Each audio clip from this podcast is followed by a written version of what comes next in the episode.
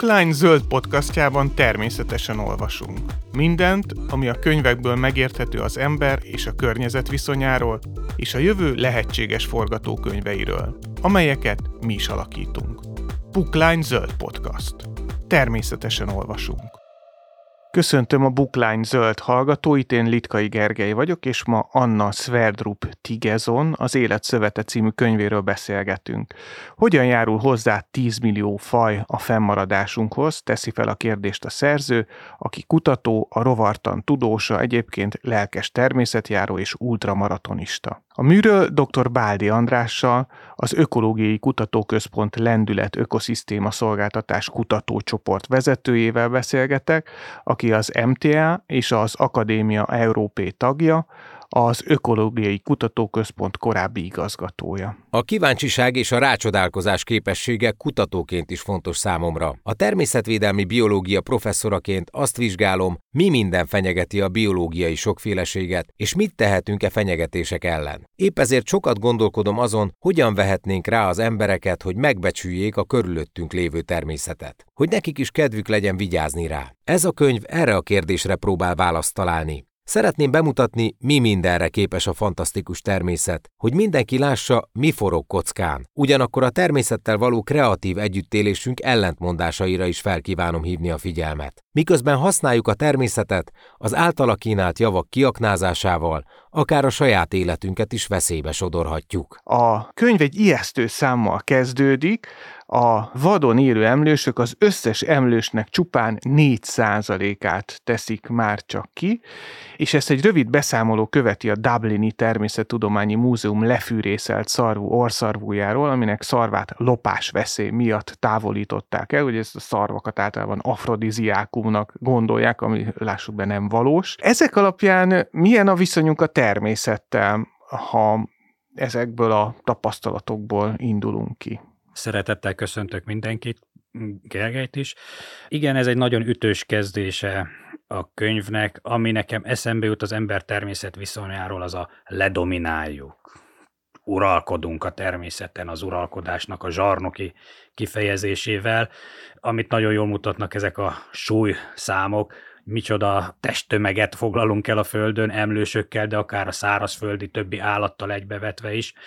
Lehet, amíg tízezer évvel ezelőtt mondjuk így egy harmóniában értünk a természettel, és azt mondják, hogy egy százalék vagy alatta volt az ember testtömege a többi szárazföldi állatéhoz képest. Ez most arra teljesen megváltozott. Ezek lényegében eltűnt a vadon élő állatok testtömege az összföldön levő tömegből.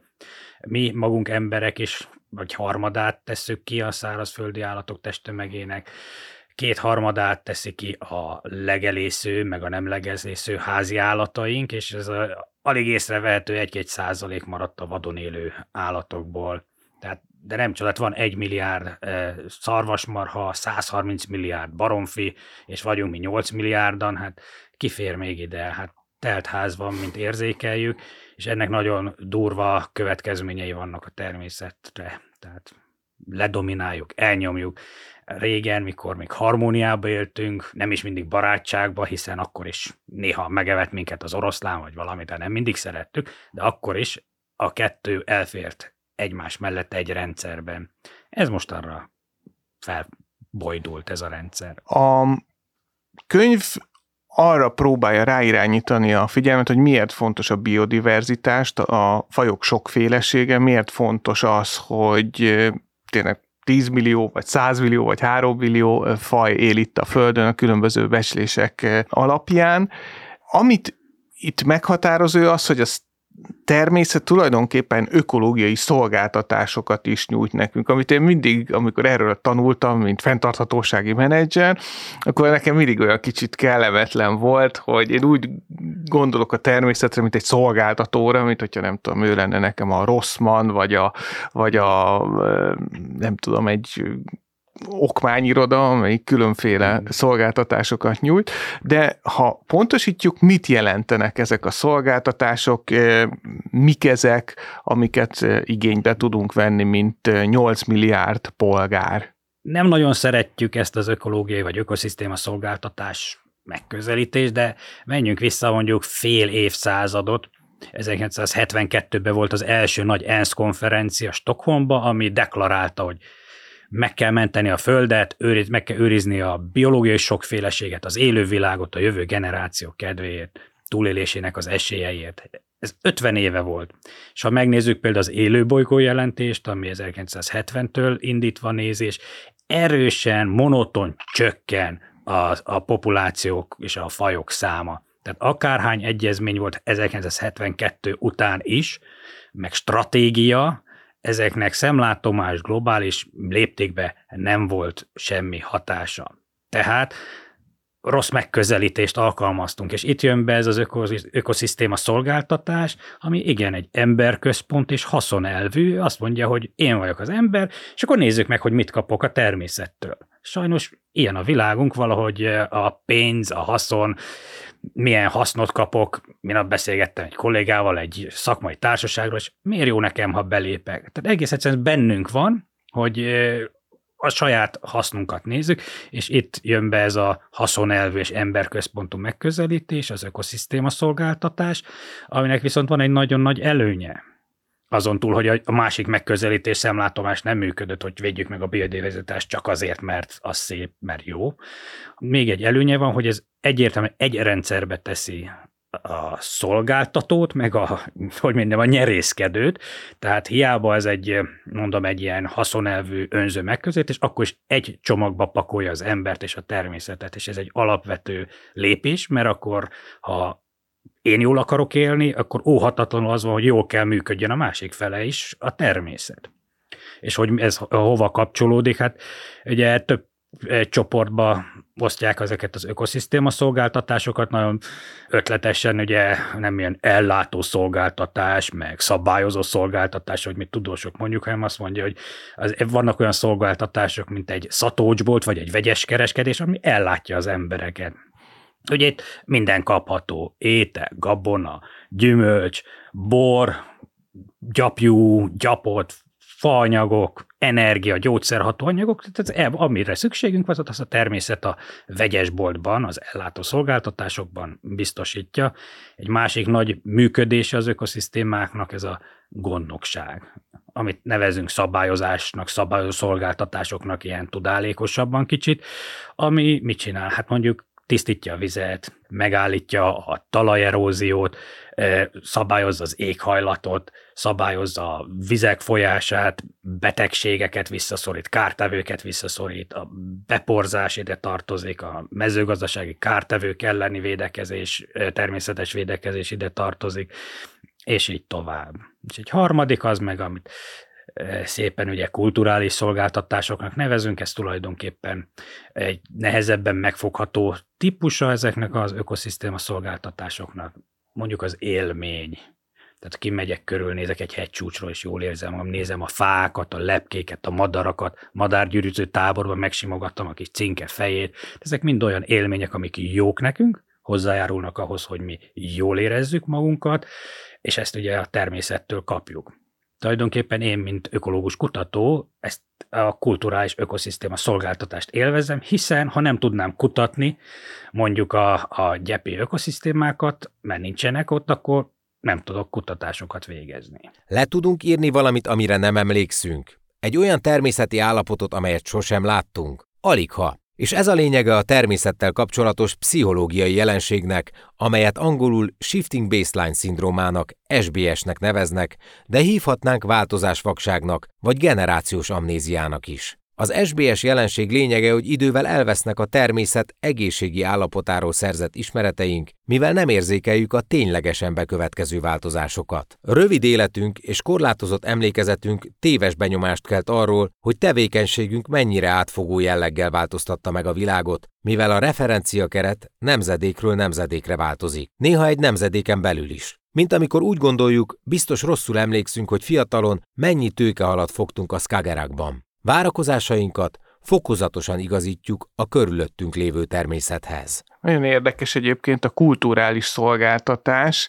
Én nekem az az egy mondat ütötte eh, meg nagyon a fülemet ebből, amit a könyvben olvastam, hogy van egy úgynevezett baseline shift, tehát hogy az, ahogy az ember érzékeli a természetet. Tehát amikor az ember gyerekkorában megszokta, hogy itt még vannak hegyek, vannak erdővel borított területek, milyen egy erdő, ugyanígy a kultúrában is szerintem egy nagyon érdekes dolog, ez a baseline shift, tehát ha megnéz az ember egy tájképet a középkorban, ahogy lehet nagyon jól következtetni rá, hogy milyen volt az erdősültsége, mondjuk spanyolol tájképeken, hogy tűnnek el az erdők folyamatosan, hogy mindenből ugye tűzifa lesz, vagy armada, de visszatérve ebből a kis kitérőből, hogyha az ökoszisztéma szolgáltatásokat nézzük, talán egy nagyon jó példa arra, hogy ez igenis számszerűsíthető, ez New Yorknak az ivóvízellátása, aminek a lényege, hogy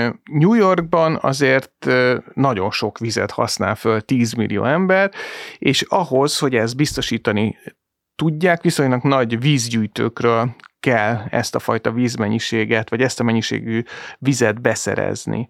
És az ottani hatóságoknak két opciójuk volt. Volt az egyik, hogy építenek egy óriási víztisztítót, ami az intenzív mezőgazdálkodásnak, vagy a rossz vízgazdálkodásnak a nyomait eltünteti. Ennek a költsége nagyjából 4 milliárd dollár lett volna, aminek csak az éves működési költsége 200 millió dollár.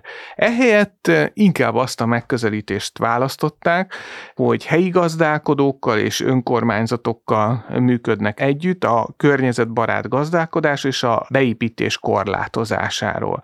Van jó hazai példa ilyen együttműködésre, amit a szerző említ? Ez a New Yorki víztisztítás példa, ez igen egy tankönyvi iskola példája annak, hogy hogyan lehet tényleg napi ivóvízünkre fordítani az ökoszisztémák működését. Ilyen nagy léptékű példát nem tudok, de például a víztisztítás eh, tekintetében a Balatonnak ugye a vízminősége 70-es években nagyon kezdett tönkre menni, és egy ilyen logika alapján a legnagyobb befolyó, a Zala folyónál helyreállították a korábban ugye lecsapolt és tönkretett kis Balatont, ahol ugyan egy, egy hasonló logika szerint, hogy akkor majd ott a természetes folyamatok megtisztítják az Zala befolyó vizét, és akkor tisztább lesz a Balaton víze, és ez nagy részt sikerült is. Ilyen nagy léptékű emberi együttműködés nem tudok, de épp minap voltunk vidéken, és azért kis léptékben működnek különböző együttműködések a természetvédelem, tehát a biológiai sokféleség megőrzése, a gazdasági szereplők között. Beszélgettünk egy bivaj tulajdonossal például, egy bivajtenyésztővel, aki annak megfelelően terelgeti a bivajnyáját, ahogy a, a, az adott élőhely e, igényli, ahol sérülékenyebbek az élőhelyek, oda később viszi, ahol hamarabb kell legeltetni, oda hamarabb viszi. Tehát vannak azért együttműködések idehaza is. A folyami kagylókat, hogyha már a baseline shiftről volt szó, mutatja be a szerző, akik 40-50 liter vizet tisztítanak meg egy nap alatt, ami egy rendkívül fontos ökoszisztéma szolgáltatás, de hát úgy érezték, hogy egy esztétikai szolgáltatás, mondhatni kulturális szolgáltatás fontosabb a folyami kagylók részéről, és nagyon sok folyami kagylót használtak fel arra, hogy a gyöngyéből különböző ruhákat díszítsenek fel, és ugye ezzel az a probléma, hogy nagyon kevés folyami kagylóban van gyöngy, így nagyon sok folyami kagylót kellett megölni ahhoz, hogy ezek a e, csinos kis ruhák létrejöjjenek, ami rettenetes vízminőség romláshoz is vezetett. Egy folyami kagyló milyen veszélyeknek van még kitéve? Hát a gyöngy az egy csodálatos dolog, ugye nagyon szeretjük a különböző édesvizet tengeri gyöngyöket.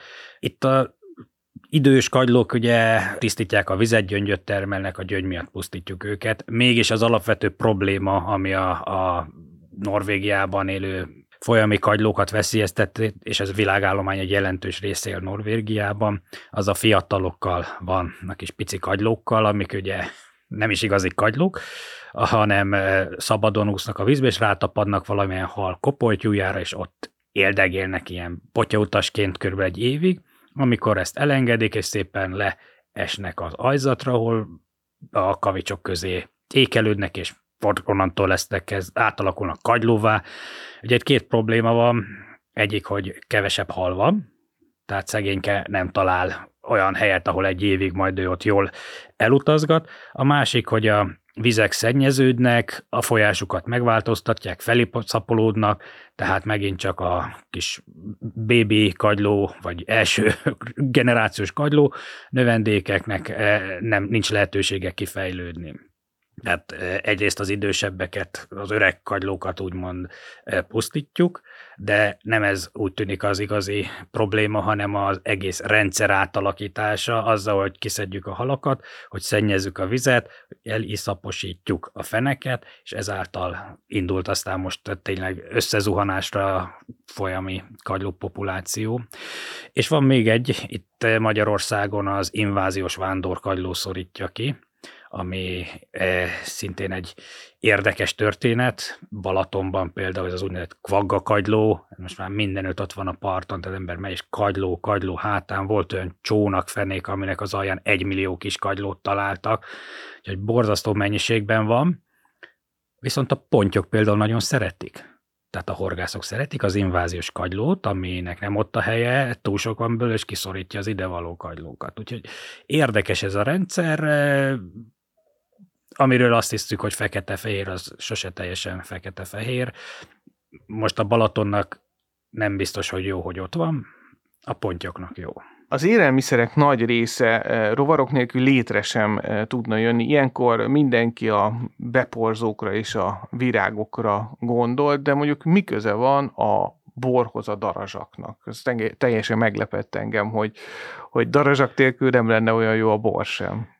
I- igen, de azért menjünk vissza, igen, ez a méhekre, meg a beporzásra, azért ha visszamennénk húsz évre, akkor a méheket, meg a darazsakat még egy kalap alatt és egy csapásra intéztük el, és mindent nagyon csaptunk. Most valahogy a méheknek, meg a beporzóknak végre kialakult némi elismerése és elismertsége a, a társadalomban, ami ugye nem csoda, hiszen az összes zöldsége, vagy gyümölcsünk, a reggeli kávénkhoz, a kávécserjéhez, ezekhez mind állati beporzókra van szükség, és hát ugye a rovarok az élelmiszertermelésben számos más ilyen is szerepelnek, amit még szeretünk úgy, vagy szoktunk mondani, az a természetvédelmi biológiai kontroll. Ugye a, egyre több levéltető van, akkor ha vannak természetes élőhelyek a környéken, akkor az egyre több levéltetőt a búzában, azt a környéken lévő katicabogarak felfedezik, szaporodnak, megeszik, és így kontrollálják a, a populációt. És hát számos, mi nem csak katicabogarak, pókok, zengőlegyek, darazsak,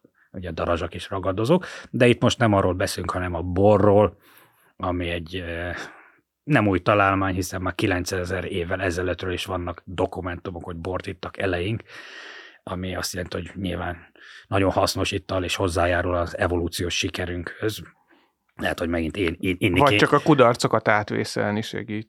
Á, akkor most jó sokat kell inni, de nem baj, mert évi 30 milliárd litert iszunk, úgyhogy, úgyhogy ez már azért szép mennyiség. De visszatérve, tehát igen, ugye a szőlőszem ott elkezd fejlődni, őket mondjuk szélporozza be, de kialakul, elkezd fejlődni, és ahogy édesedik, kellene neki egy, megint csak egy élőlény, egy szolgáltató, egy gomba, ami lebontja ugye a cukrot, alkohollá, meg széndiokszoddá, és ez a gomba honnan kerül oda, ugye, és itt van a darázsnak a szerepe, mert hogy a darázs gyomrában él ez az élesztő gomba, úgyhogy ahogy a darázs oda megy az édes szőlőszemre, meg bárhova, akkor előbb-utóbb kijut belőle az élesztőgomba, ami aztán ott lesz már a szőlő, és amikor szépen berakjuk, hogy induljon neki a, az erjedése, meg a bor kialakulása, akkor ez a gomba elkezdi bontani szépen le a cukrot, és alkoholt termel. Meg széndiokszidot, ezért buborékol, meg forra bor, de a lényeg az alkohol, ugye, az kell nekünk. A mezőgazdaság irányába haladva tovább, eh, nem sivataggal vagy jéggel borított terület felét már a mezőgazdaság használja, de ennek csak egyötödén termelnek közvetlenül az ember számára élelmiszert. Eh, a világ halálományának egy harmadát túlhalásszák a FAO szerint, az ENSZ élelmezésügyi szervezete szerint. Mi lehet a megoldás? Tehát mit kéne csinálni, hogy ez változzon, mert az, az, az már kiderült, hogy így ez nem jó irány, mert nem fenntartató. Ez az irány nem jó, tehát meg kell változtatni az irányt. Ezt most már úgy nevezik, hogy transformational change, tehát egy teljes rendszer áthúzalozás, átalakítás kellene, meg kellene változtatni a földhasználati prioritásainkat, az életmódunkat, táplálkozásunkat, tehát ahogy mondta, az ugye a mezőgazdaságban használt föld ötödén termelnek csak az ember számára, a többin ugye az állatoknak, és mi megesszük az állatokat. Tehát gondoljuk el, hogyha kevesebb húst tesszük, ennénk, akkor hatalmas földterületek úgymond felszabadulhatnának, és vissza lehetne őket vadítani, visszahozni a biodiverzitás, és mindazt az ökoszisztéma szolgáltatást, ugye, amiről már korábban itt-ott beszéltünk. Rengeteget pazarlunk, tehát Magyarországon is évente 1,8 millió tonna élelmiszer hulladékot termelünk, rengeteget, és persze más országokban még többet. Igazából készültek ilyen számolások, hogy hogyan lehetne akár 10 milliárd embert is táplálni úgy, hogy nem tesszük tönkre a még meglevő élőjeket. Nyilván nem arról van szó, hogy mindig megkapom azt, hogy muszáj termelni, mert különben éhen halunk.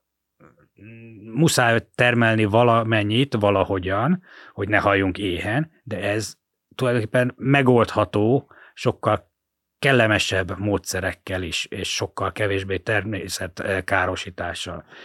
Tehát ha megváltoztatjuk a, az a becslés, hogyha megváltoztatjuk az étrendünket, jóval kevesebb húst teszünk, akkor akár az plusz két milliárd embernek adna táplálékot. Ha a food waste, tehát a élelmiszer eh, pazarlást, hulladékot felszámoljuk, az további egy milliárd embernek biztosítana táplálékot. Ha megfelelően használnánk a vizet, a tápanyagokat, a kezeléseket, modern technikákkal, modern eljárásokkal megfelelően megtervezve, azt termesztjük, ami odavaló egy adott helyen, nem azt, amit szoktunk, hiszen változik a környezet, klímaváltozás például. Tehát ezekkel a változtatásokkal elvileg fel lehetne venni simán úgy, hogy 10 milliárd embert élelmezünk, anélkül, hogy átlépnénk bizonyos határokat a természetbe, hogy visszafordíthatatlan károkat okoznánk. Ugye említettem, hogy az élelmiszer hulladékot, ami Magyarországon 1,8 millió tonna évente, hogy ezt valahogy fel kéne számolni, és akkor ilyen, ennél is meg más ilyen elgondolásoknál gyakran jön az, hogy hát persze szép álom ez, de mondjuk pont ennél nem álom.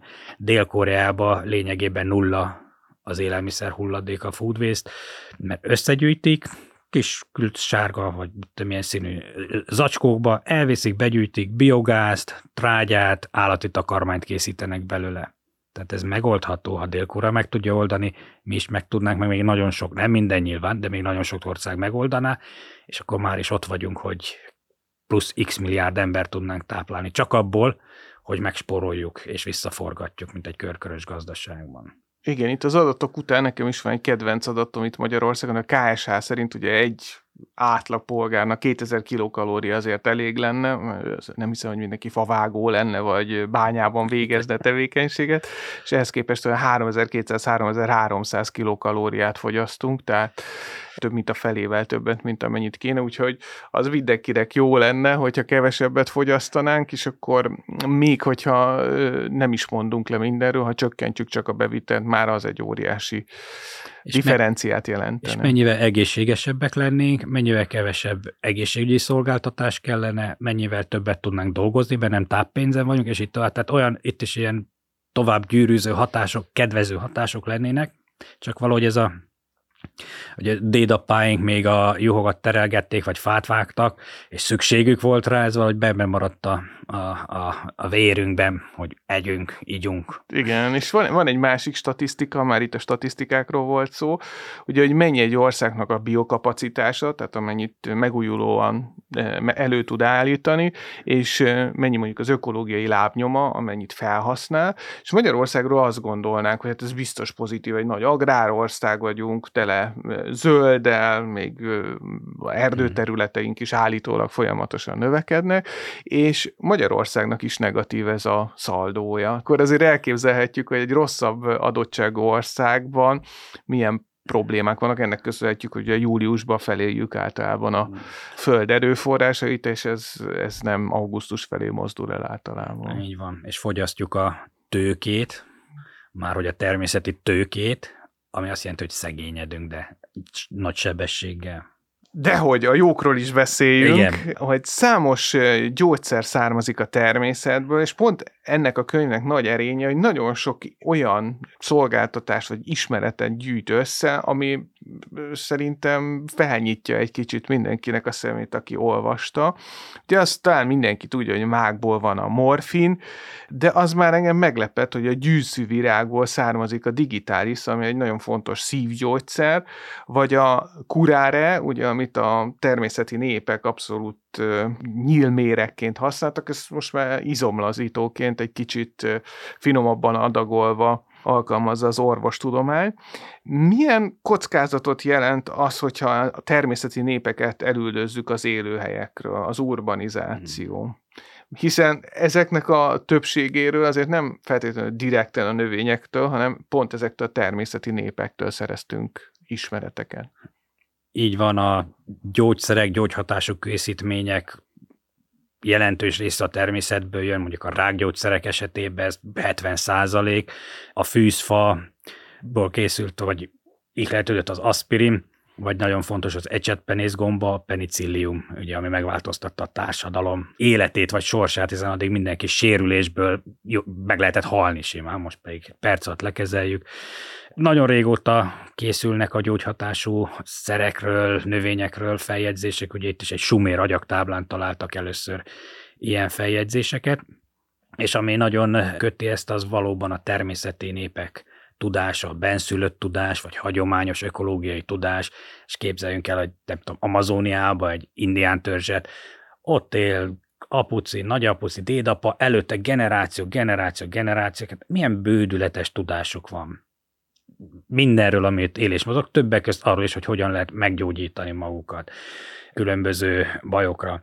A 2015-ös orvosi Nobel-díj is egy malária elleni szerre lett kiosztva, vagy egy malária elleni szer érdemelte ki, amit egy 1700 éves kínai orvosi könyv alapján kezdtek el nyomozni, és sikerült aztán izolálni egy ürömfajból. Tehát hihetetlen régi jó tudások vannak.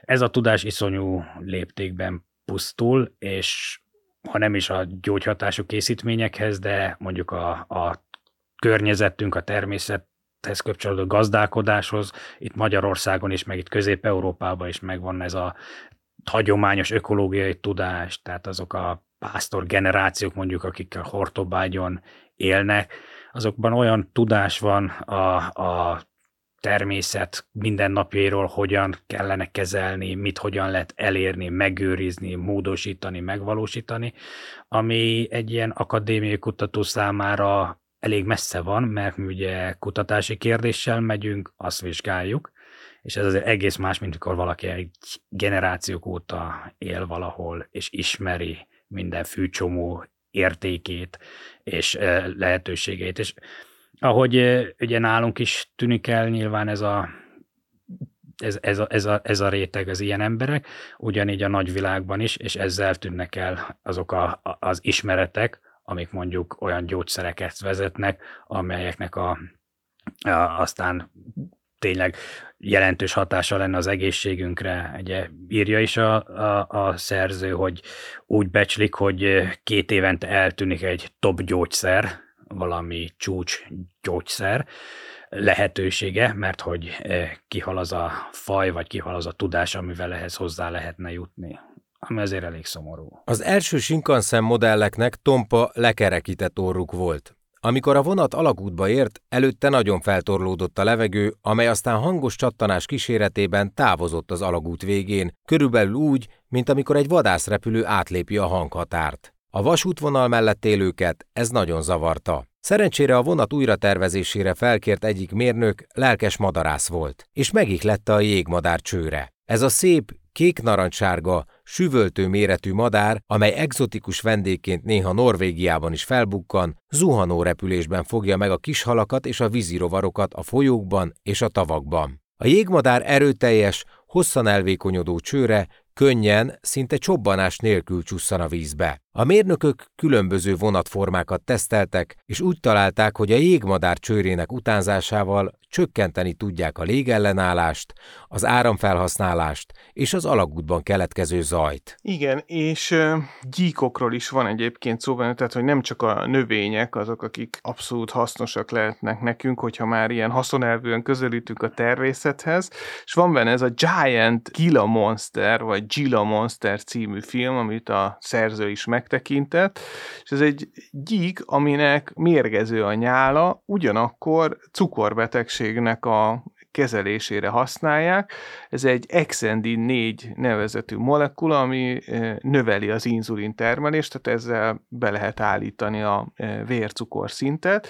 Hogy mik voltak a kedvenc példái itt a könyvben, mm. mert nagyon-nagyon sok van belőlük, amik így megragadták. Nagyon sok eh, anyag, meg, meg vegyület található, meg vonható ki elsősorban növényekről, de mint látjuk állatokból is, ami ugye ilyen volt a gyűjtővirág, ami kis mennyiségben gyógyszer, nagy mennyiségben, meg azért méreg, úgyhogy ha visszautalok a borra, azt tudjuk, hogy kis mennyiségben gyógyszer, nagy mennyiségben orvosság, tehát ez azért többi természeti, természetből származó ilyen gyógyhatású vegyszerre nem feltétlenül hasznos.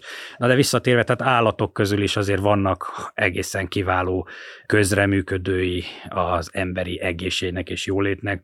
Egyikkel bizonyos törfarkúak, egy nagyon izgalmas csoport, tengerben élnek, 400 millió éve is már itt voltak, ugye, tehát ha figyelembe vesszük, hogy egy állat, vagy tehát egy fajnak az átlagos életkora földtörténet során mondjuk 5-10 millió év maximum, ezek 400 millió éve itt vannak nem velünk, hanem előttünk is, tehát ez nagyon érdekes csoport, ami minket viszont most érdekel, hogy kék színű vérük van, és ez indikálja a baktériumokat, és a baktériumok által termelt mérgeket is, tehát lehet, hogy már megdöglött a baktérium, de még mindig ki tudja mutatni.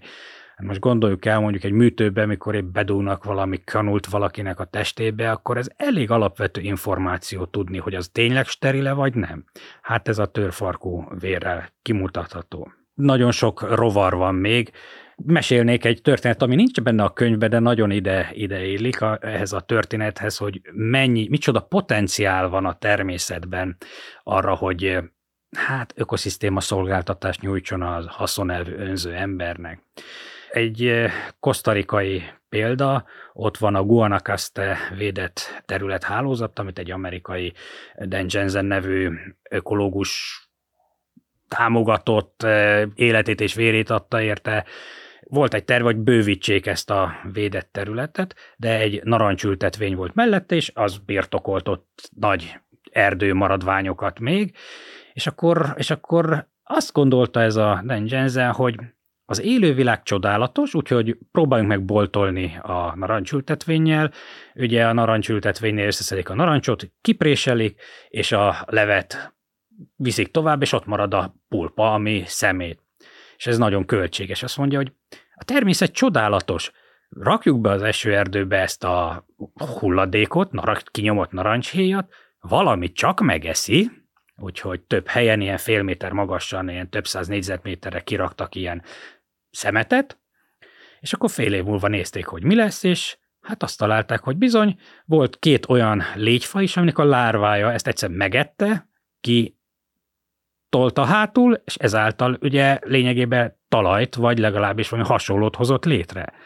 Tehát eh, a természet csodálatos, és mondom, ez is így működött. Oda rakták, a úgymond szemetet, vagy legalábbis ipar számára hulladékot, és az átalakult egy hasznos dologa. Neki ebbe az volt a biznisz, hogy cserébe akkor kapott erdő, darab erdő részeket a, a, a narancsültetvénytől, ezzel lehetett bővíteni a nemzeti parkot. Persze a történetnek itt nincs vége, mert a konkurens narancsültetvények feljelentették, hogy szemetet visznek a védett területekre. Bírósági ügy lett belőle.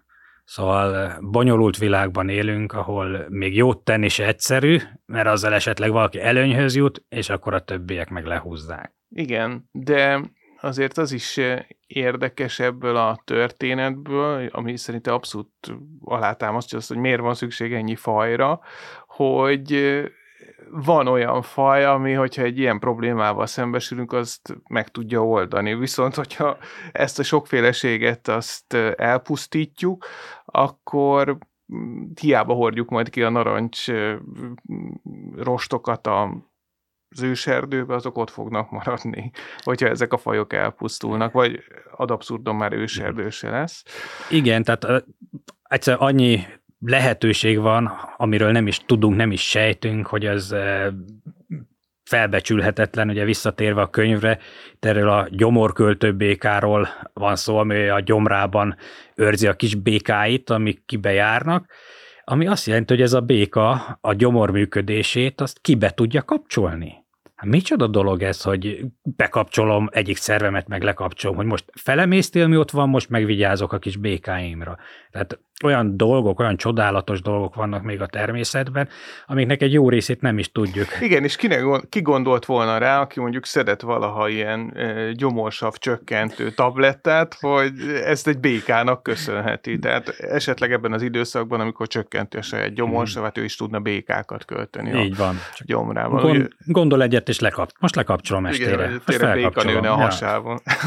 Ismerjük a májva féléket. Nagy rá az esély, hogy ebben a pillanatban legalább egy olyan ruhadarab van rajtunk, amely az e családból származó rostokat tartalmazza. Ez a rostfajta végig kísérte a történelmünket. A legrégebbi lelet egy csaknem 8000 éves pakisztáni sírból került elő. Az ipari forradalom idején aztán nagyon elterjedt, és a mai környezetterhelő textilipar is használja. Természetesen a gyapotról van szó, a világ első számú textilrostjáról. A másik meg, hogy a ruhadarabjainknál nem gondolunk bele abba, hogy mi is az, amit tulajdonképpen látunk. Tehát most én rajtam is egy farmer van, ami gyapjúból készül, és ez tulajdonképpen több ezernyi virág.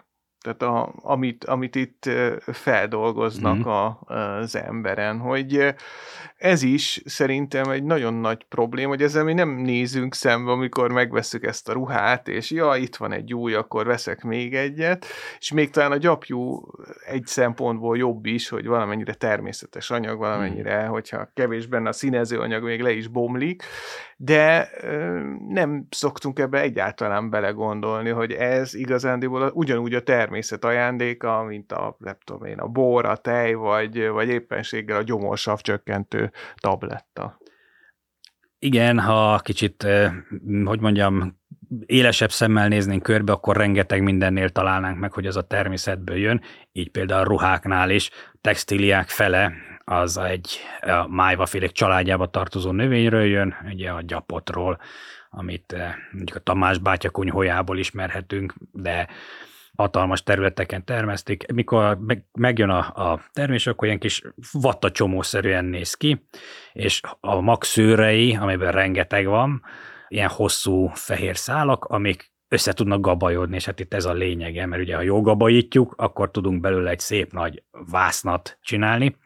Nagyon széles körbe használt, nagy rá az igény, nagy a természeti nyomás, azt becsüljük, hogy ahhoz, hogy egy farmer anyag legyen, ahhoz kb. 10 liter vizet kell locsolni a gyapott ültetvényre, és hát elég intenzív kezelést igényel, tehát elég sok kemikáliát kap, provarírtót és másokat, és e, genetileg módosított e, gyapotot is használnak széles körbe, úgyhogy megint itt az van, hogy e, szükség van rá, most képzeljük el, ha itt, ugye, itt hárman ülünk, most akkor farmer nadrág nélkül ülnénk, tehát ezt azért ne erőltessük, szükség van a textíliára, de hogyan lehetne elérni, hogy kevesebb környezeti nyomás legyen, kevesebb kemikáliát kelljen használni, vizet használni.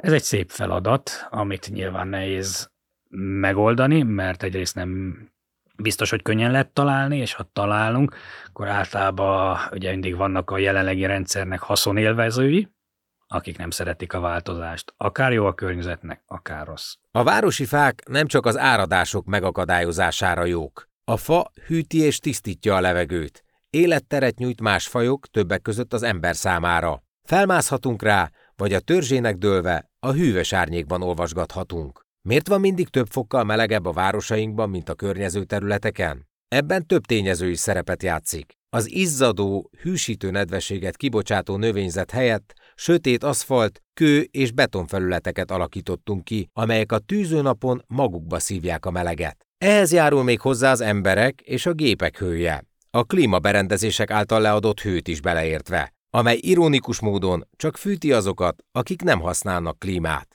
Így a nagyvárosok hőszigeteket alkotnak, amelyeknek a hőmérséklete akár 5-10 fokkal magasabb lehet a környező tájénál. A hőmérséklet különbség sokszor éjszaka a legnagyobb, amikor a város sötét felületei leadják az elraktározott hőt. A másik, ami viszont engem kicsit, hát nem, nem azt mondom, hogy szíven ütött, de elgondolkodtatott, ugye, mert a fa sok szempontból egy nagyon jó építőanyag, nagyon jó, hogyha ezzel tüzelünk, és mondjuk nem szénnel, mert azt mondjuk róla, hogy megújul. De egyre több tanulmányt lehet azért arról olvasni, főleg itt mondjuk Európában, tehát hogyha mondjuk helyi faanyagban gondolkodunk, hogy a klímaváltozásnak, az erdőgazdálkodásnak köszönhetően nem feltétlenül újul meg olyan gyorsan ez a faállomány, mint ahogy mi ezt letermeljük. És most nyilván ebben van egy jelentős változás, pont talán a hetekben fogadta el az Európai Parlament azt a jogszabályt, ami alapján ugye csak olyan faanyagot lehet majd felhasználni, ami fenntartható erdőgazdálkodásból származik, és eléggé szigorúan határozzák meg ezt, de tényleg jó ötlet ebbe az irányba elmenni? Mert itt is sok szempont érvényesül. Most a WWF-nek is jelent meg erről egy tanulmánya, ugye azzal, hogy mindenki elkezdett tűzifával, meg nagyon sok helyen ugye újra szénnel fűteni, hogy ez egyrészt a, a faállománynak se tesz túlzottan jót, hogy ezeket letermelik, másrészt pedig a légszennyezettségi adatokat is rontja, és mhm. úgy, hogy Magyarországon évente nagyjából 13 ezer ember hal meg talán a légszennyezettségből fakad fakadó okokból, ez nem biztos, hogy jó irány. Igen, nyilvánvalóan, hogyha most mindenki ráállt a tűzifára, akkor sokkal több lesz a füst. Ez egy dolog, a másik dolog, ami talán még rosszabb, hogy nyilván elkezdtek az emberek nem csak tűzifát égetni, hanem sok minden mástól lakomot is már évekkel ezelőtt lehetett érezni a levegőbe, hogy ki az, aki valami használt bútorokat éget, és azok aztán olyan rákeltő anyagokat tudnak kifüstölni, hogy nagy évben érdemes ezeket elkerülni. Ez a, a fa mennyire megújuló, mennyire nem, ez egy érdekes kérdés, és ha például ugye kivágjuk a, a, a kanadai fát, és ide hajózzuk, hogy itt tüzeljük el, akkor ez azért ér, érzékelhetjük, hogy ez nem teljesen a fenntarthatóságnak megfelel. Itt a fő probléma valóban az idő. Tehát, hogyha már az időtáv, azt szeretnénk, hogy ugye 2030-ra már jelentősen csökkenjen a, a széndiokszid kibocsátás, akkor arra nem elég egyszerűen az időtáv, hogy kialakuljon egy olyan rendszer, hogy annyit elégetek, annyit ki is tudok úgymond termelni. Ez igazából akkor jó, ha olyan faanyagokat égetek el, aminek különben nincs igazi felhasználhatósága, mert ugye akkor vonnánk ki a fába levő szenet a rendszerből, ha mondjuk házat építek belőle, vagy bútort, mert akkor ugye nem szabadul fel a széndiokszid, vagy a, tehát a szén megint nem kerül vissza a légkörbe. A faház pedig, hát az teljesen jó, ugye, bár tudjuk, hogy a három kismalac közül végül is a kőházzal nyertek, de azért tudjuk, hogy van egy kínai 67 méter magas, tehát egész nagy templom, ami 1056 óta áll, tehát azért az elég jó kibírta, elég sok farkas járhatott ott próbálni bejutni, meg szétrugni a házat, tehát ez még megvan, ami nagyon jó le se égett. Különben a, a könyvben olvastam ezt a megfogalmazást, amit még nem láttam, ugye bocsánat a kis kitérő, de ugye hogy alakul ki a fa, hogy süt a nap, fotoszintézis során beépülnek fel azok a nagy energiájú szerves anyagok, amikből például minden növényi biomassa lesz, és amit mi megeszünk, vagy más megeszik, és amit elégettünk. Tehát ő, ő írja ezt, hogy ez a, a tűz végül is a napsugár kiszabadítása, hiszen a napfényből lesz a, az a biomassa, amit ha elégettek, akkor energia formájába kimegy. Tehát ez egy e, ilyen... e, ennyi erővel egyébként a kőolaj is, tehát hogy csak nagyon sok idő telt el a napsütés és az között, hogy mondjuk a kúton betankolom a kocsiba, de végül is az is. E, e, az ez, is ez igaz, de egy olajkájhára nézve azért nem asszociálok erre, egy olyan kellemes kandallóra nézve pedig azért el tudom fogadni, hogy ez most a napsugár kiszabadítása, de valóban... Hát vagy egy Ferrari-ban azért az ember el tudja képzelni, hogy na most szabadon engedi a napsugarakat nagyon durván. Hát vagy egy villanyautóban, egy Teslában, ott aztán tényleg közvetlenül, hogyha otthon van egy napelem, akkor a napsugarakat, azokat lóerővé váltja De hogyha már a fánál tartottunk, akkor talán a leg, egyik legjelentősebb kártevője, ugye főleg a, az esőerdőkben, ugye a termesz.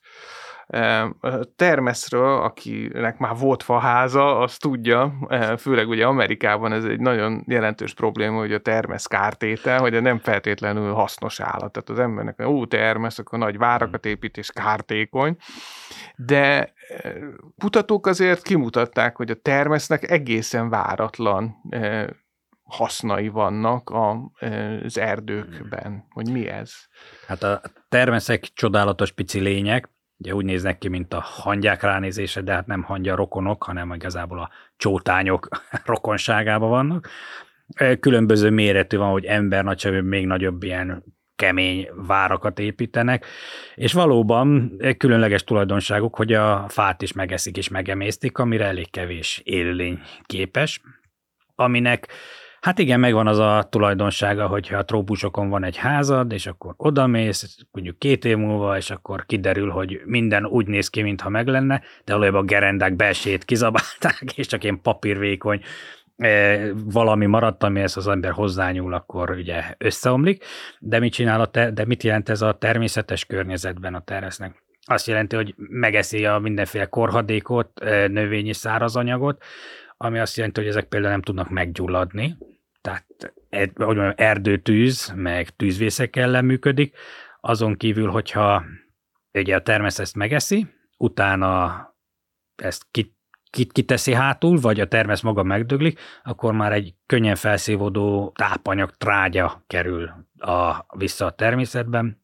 Tovább ebből nagyon sok termesz van, biztos már kis, megbecsülték, hogy mennyi lehet, nem tudom, hogy beférne a szobába az a sok nulla, amennyi kell a szám végére.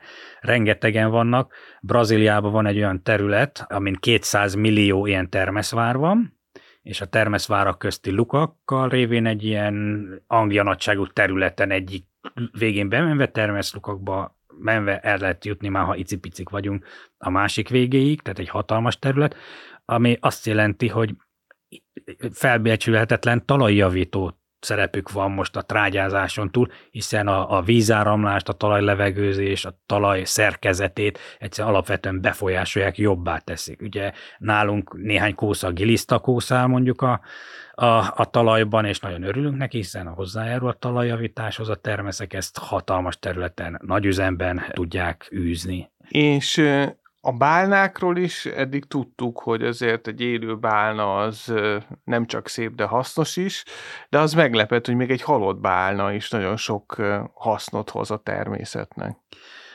A bálna nagyon nagy.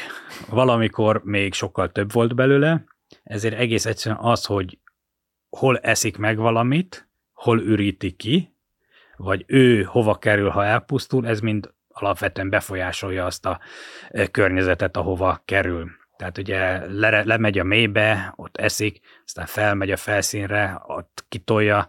Ugye az ámráscetről találták azt, hogy az ámráscet végtermékben 10 milliószor több vas található, mint a környező vízben, ami az algák számára egy alapvető fém, amit nekik szükséges a működésükhöz, tehát ez az élő bálna még, és a szegény bálna ugye valamiért elpusztul, és épp nem még a bálna vadászat korában ugye feldarabolják, hanem természetes körül végegyengülésben elpusztul szegény bálna, akkor ugye lesüllyed a tenger fenekére.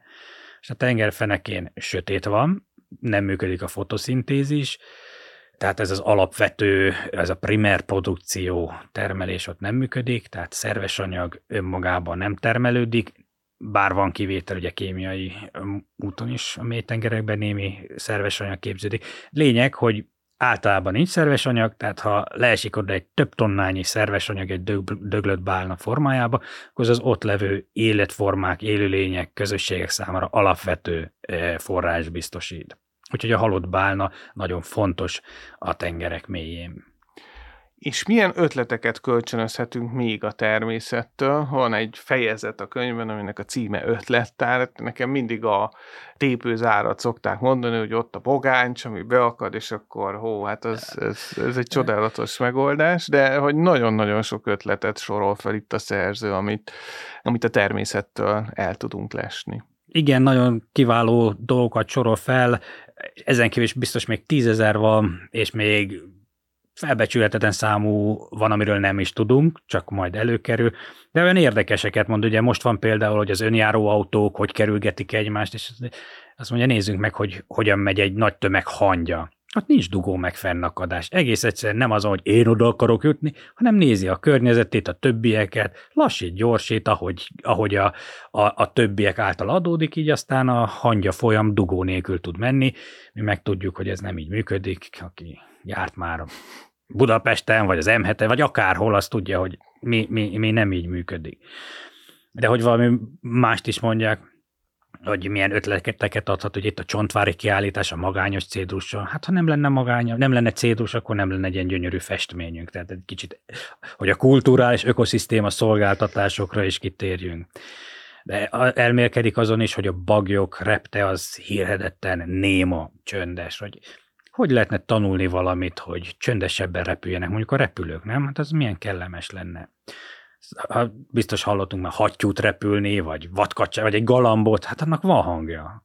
A bagyok nagyon szépen némán siklanak, de a nagy madarak szárnya végén ugye felkunkorodnak a tollak. Azt láthatjuk, hogy repülőkön az újabbakon most már van a szárny végén ilyen felálló rész. Ez a wingletek, igen. Igen, nagyon sok mindent el lehetett.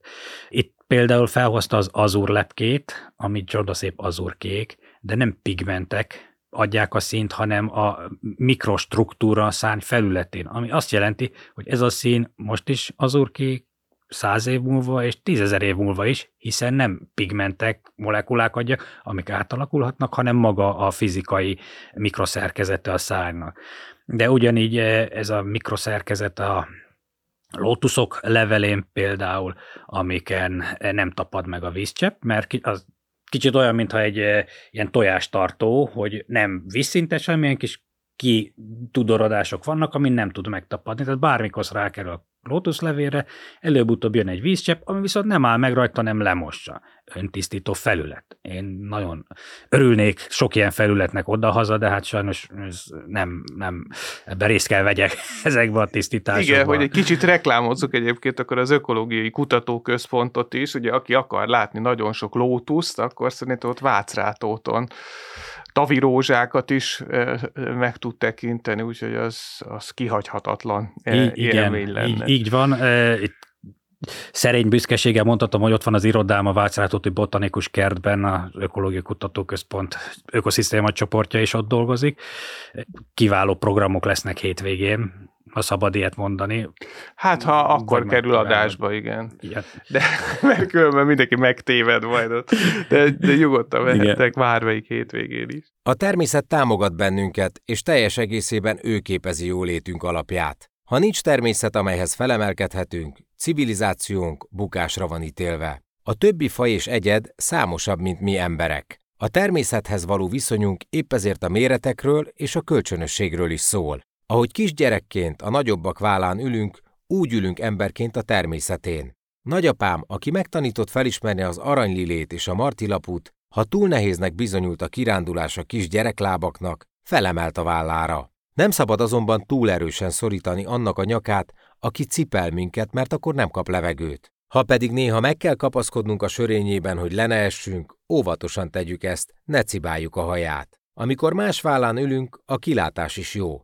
Homo sapiensként, okos emberként a természet vállán ülve használjuk arra a helyzetünket, hogy előre tekintsünk a ránk váró jövő felé, amelyben gyermekeink és unokáink élnek majd. Mai cselekedeteinkkel ennek a jövőnek az alapjait vetjük meg. Utolsó kérdésem, hogy végighallgatok, hogy mennyi eh, szolgáltatást nyújt a természet, hogy mennyi mindenről mondunk le előre, sőt a jövő generációknak nyújtott ilyen szolgáltatásokról is mi nagyon nagyvonalúan lemondunk az ő nevükben, hogy ökológusként mit üzenne a hallgatóknak, hogy mit tegyenek, vagy ne tegyenek, mihez lássanak hozzá. Lássunk és szeressünk, mondhatnám frappánsan. Ugye a lássunk, erről már előbb felhozta, ez a, ahogy a szerző mondja, ez a változás vakság, vagy shifting baseline, hoz kapcsolódik, tehát hogy mit akarunk elérni, mi az a szint, amit szeretnénk, és ez a változás vakság. Hát, ugye gyerekem nő, nő, nő, és akkor jön egy barát, fél éve nem volt az, de megnőtt az a gyerek. Hát neki megnőtt, nekem nem nőtt meg. Tehát egyszerűen a változás apró lépésekkel halad, mindig az adott szintet látjuk, és nehezen vakok vagyunk arra, hogy honnan indultunk nagyon gyakran. Tehát ez e, azt jelenti, hogy más gondolunk alapvetőnek. Most kimegy egy ember a város, azt mondja, de szép, itt egy kávézó, itt egy kicsi nyírt gyeb, de hát azt, de, jaj, de furcsa, különben beton van, meg Tesco van, meg vagy supermarket van, meg mozi van, és nem veszük észre, hogy ez, ez egy teljesen mesterséges környezet. Más kellene elfogadnunk alapvető fontosságnak. A másik, amit mondtam, hogy ez a szeressük, ez e, akkor fogjuk megőrizni, hogyha szeretjük, elfogadjuk az élővilágot, az élő természetet, ami ez részben az kell, hogy hát menjünk ki a szabadba, és ismerjük meg, mert ha nem ismerjük meg, akkor nem fogjuk úgy érezni, hogy ezt meg kell őrizni. Ugye a könyv szerzője ír egy lehangoló példát, hogy gyerekek körében ezeket a zsebszörnyeket, a pokémonokat jobban ismerik, mint a gyakori madarakat. Úgyhogy ez eléggé elszomorító. És hát végül, ha kimegyünk a természetben, megismerjük, megszeretjük, elfogadjuk, hogy egy rendszer vagyunk, akkor már már lesz a motivációnk, hogy tegyünk is valamit, komolyan tegyünk valamit, saját magunk is tudunk változni, az diétánk, vagy mi, hogy a táplálékunk, az étrendünk, hogy mit csinálunk, ha beporzóknak virágokat ültetünk az erkélyünkre, a kiskertünkbe, ha a környezetünket, a döntéshozókat afelé nyomjuk, hogy meg kell őrizni az élővilág sokféleségét, akkor talán még van egy kis esélyünk arra, hogy még sok ökoszisztéma szolgáltatást élvezhetünk a jövőben. Nagyon szépen köszönöm. Dr. Báli Andrással, az Ökológiai Kutatóközpont Lendület Ökoszisztéma Szolgáltatás kutatócsoport vezetőjével beszélgettünk az Élet Szövete című könyvről, ez pedig a Bookline zöld volt. Köszönjük a figyelmüket! Köszönjük!